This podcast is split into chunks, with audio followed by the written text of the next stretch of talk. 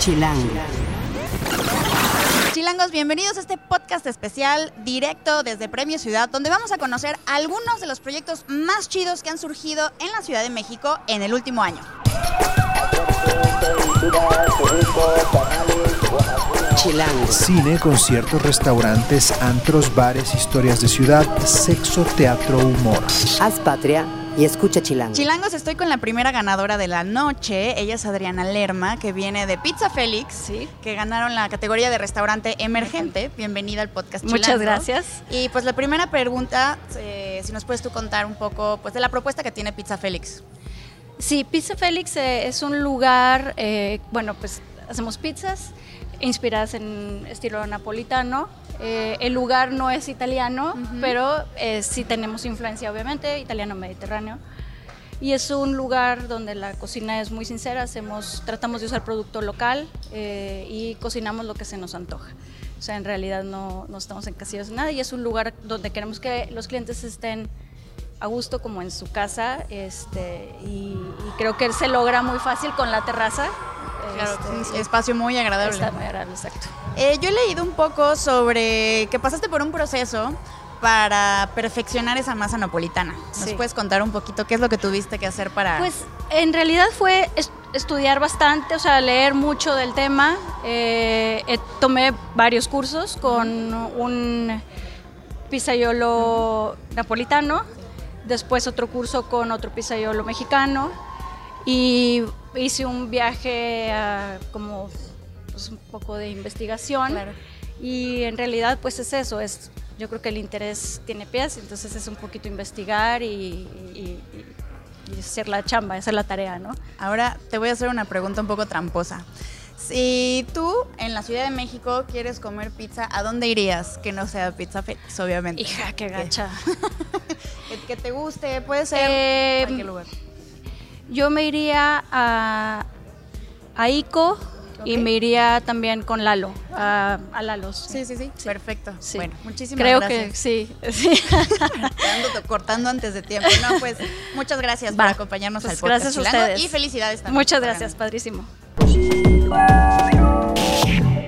Chilangos, ahora estamos con otro de los ganadores de la noche, Cristian de la Torre, emperador, bartender de Taco Bar. Exacto. Muchas felicidades, bienvenido. Muchas gracias. Eh, Taco Bar ganó la categoría de vida nocturna. Entonces, si puedes, cuéntanos, ¿qué tiene esta propuesta? Que es de las favoritas de Chilango. ¿Qué, qué hay detrás de esta propuesta? Cuéntanos un poco.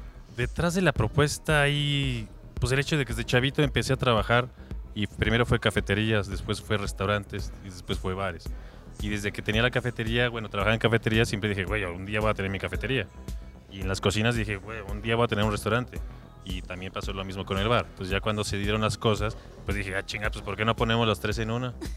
¿Y por qué no lo atiendes tú que ya tienes la experiencia? ¿Y por qué no le pones tú todo lo que tienes para que funcione como debe funcionar? Llevamos 15 meses y pues fu- funciona poca madre y sigo yo re a gusto atendiendo esas 15 horas que estoy ahí trabajando. Estoy muy a gusto yo ahí.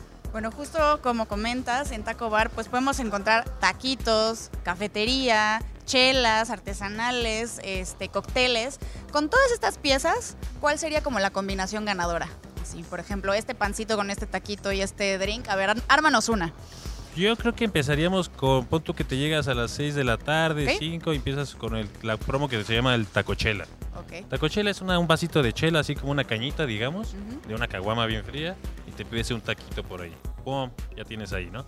Y ya, que, que, que, que me ando acá más del puerco, dos, tres, pues un carajillo, los carajillos al dos por uno, toda la vida promo. están ahí.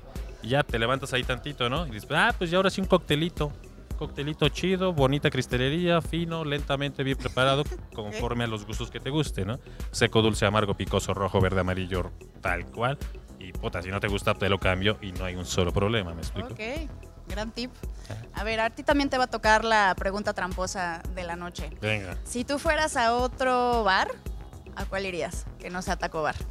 me gusta Artemisia. Artemisia. Es un poco tramposa también porque Ah, por ahí estuviste, bueno, ¿no? Pregunta tramposa, respuesta más tramposa. Es verdad, ok, te la concedo. De hecho, gracias. Bueno, muchas gracias, Cristian, Te por acompañarnos al podcast Chilango. Gracias por la invitación.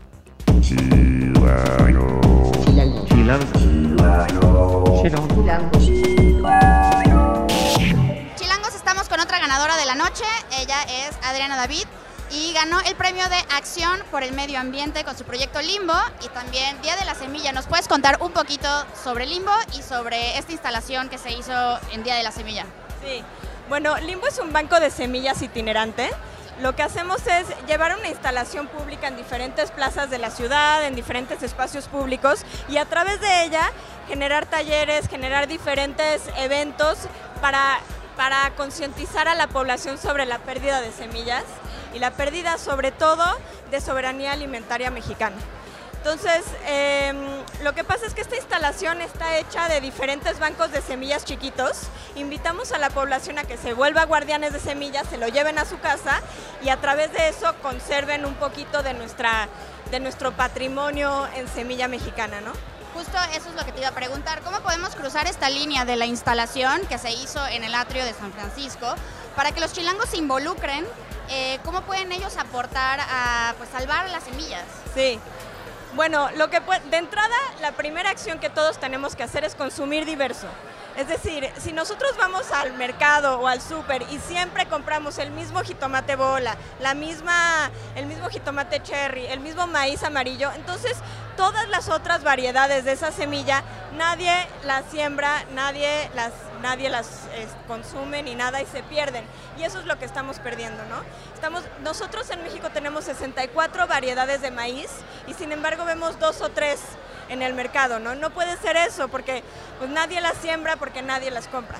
Entonces esa es la primera acción, consumir diverso. Y la segunda, si puedes, es guardar un poquito de semilla y guardarla en tu casa y limpiarla, secarla y conservarla, porque eso realmente es una gran acción en la ciudad. ¿Y a dónde puede ir un chilango a conseguir estas semillas? Bueno, nosotros tenemos bancos de semillas familiares, entonces si nos quieren escribir, hola arroba limbosemillas.com, eh, buscarnos en las redes, Limbo Semillas en Instagram, Twitter, todo lo que diga Limbo Semillas somos nosotros. Este, tenemos bancos de semillas que se pueden llevar a su casa y los apuntamos en una base de datos. Eso es lo que es. Y, y el Día de la Semilla, lo que hicimos fue el pasado mayo en el Laboratorio de Tecnologías en el Rule y también gracias al hermoso paisaje de Flor y Barro, que por favor chequenlo, es muy bonito. Este, realizamos varios eventos de concientización, un taller de dibujo etnobotánico, una proyección de película, un intercambio de semillas, pláticas. Este, el chiste es conectarnos, ¿no? Como comunidad. Todos tenemos algo que ver con la comida, todos tenemos algo que ver con nuestro alimento mexicano, entonces, pues eso. Bueno, para cerrar esta pequeña entrevista del podcast Chilango, eh, ¿cuál es tu lugar favorito en la Ciudad de México para que otros chilangos también lo puedan visitar? ¡Wow! Em, puede ser un parque, puede ser, no sé, tu tienda favorita, restaurante, lo que quieras. La verdad es que es la segunda sección de Chapultepec. Claro. Me fascina, es un parque hermoso que puedes pasear en todo momento. Y ahorita en época de lluvias está hermoso. Sí, es un bello escenario que tenemos en la ciudad. Bueno, muchísimas gracias Adriana, felicidades por este premio y bueno, nos vemos en otro podcast chilango a ver si nos, nos cuentas vemos. más. gracias.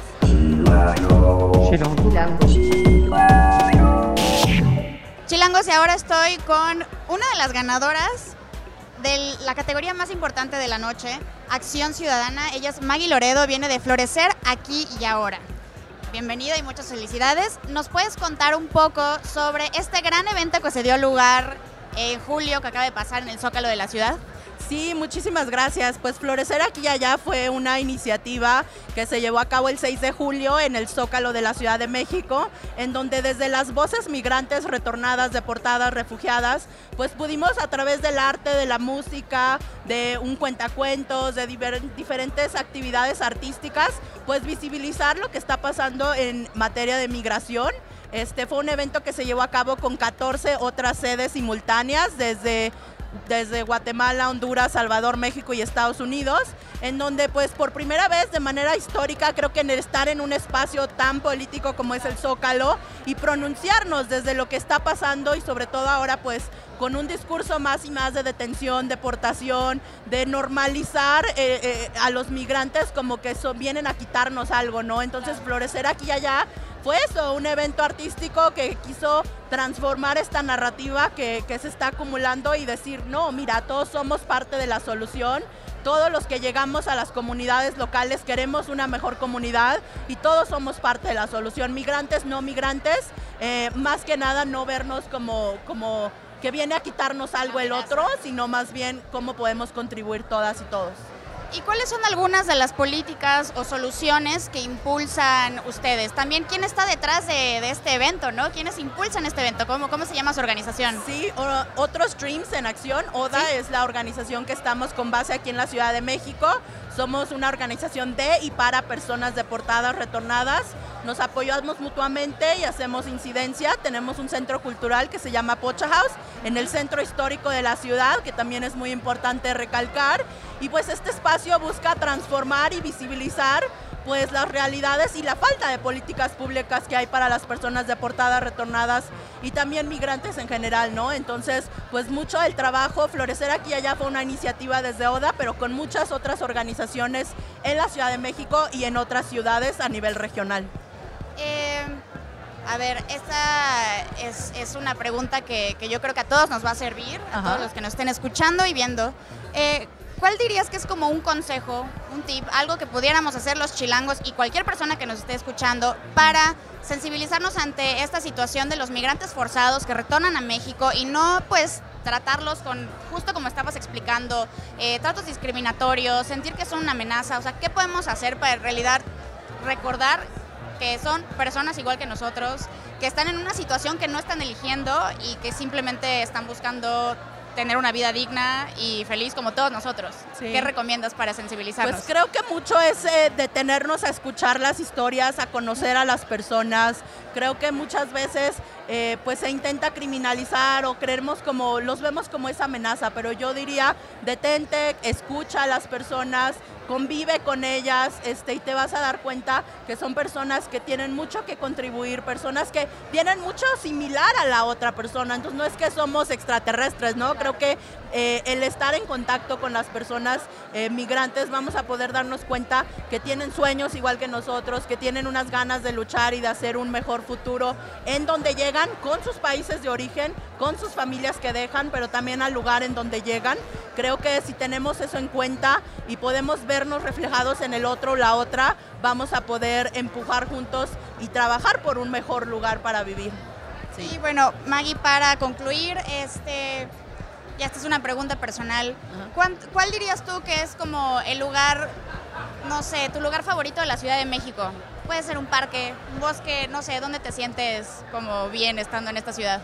Pues tengo que decir que es en Pocha House, que es el espacio claro. seguro de la comunidad retornada deportada, porque es un espacio en donde puedes hablar spanglish, donde puedes ser tú, donde vas a encontrar a otra persona que se identifica contigo y sobre todo cuando estamos pasando momentos difíciles por vivir separados de nuestras familias o retos emocionales, pues Pocha House siempre es ese lugar que da acogida, pero también da acogida a otras personas que son aliadas del movimiento. Entonces sabemos que la lucha es interseccional, entonces tenemos inglés para el barrio, distintas actividades en donde otra persona que no es migrante puede llegar y se va a sentir como en casa. Entonces, y además cerca del centro histórico, pues la Alameda, Bellas Artes, Todo. tenemos todo ahí el- en el centro. ¿Y ah, tienen alguna cuenta de, en alguna red social para que la gente pueda pues sumarse a lo que está haciendo Pocha House? Sí, justo este, nos encuentran como otros streams en acción. Justo acabamos de lanzar una campaña que se llama Lucha por Abrazos, Sí. en donde estamos recaudando fondos para que más familias puedan volver a reunificarse. Entonces, si usan el hashtag Lucha por Abrazos o Fight for Hugs, van a encontrar también mucho del trabajo reciente. Y pues en redes sociales, Instagram, Facebook, Twitter, otros streams en acción. Hola. Perfecto. Muchísimas gracias. Gracias. Maggie, y muchas felicidades por este precioso proyecto. Gracias. por venir al podcast Chilango. Muchas gracias. Chilangos, este fue el podcast Chilango de esta semana. Gracias por escucharnos. Les vamos a dejar los proyectos, los nombres, las redes sociales en la descripción del video de YouTube. Si nos están escuchando en alguna plataforma de audio, pues que corran al video que tenemos en nuestro canal. Ahí van a encontrar toda la información de los ganadores. Échenles un ojo, son proyectos muy interesantes. Y pues gracias por vernos o escucharnos. Déjenos en sus comentarios también si conocen estos proyectos y si también si nos quieren recomendar algún otro que esté muy chido y que abone a la vida de todos los chilangos en la Ciudad de México, pues perfecto. Muchísimas gracias. Nos vemos la próxima semana. Haz patria y escucha. Chilango.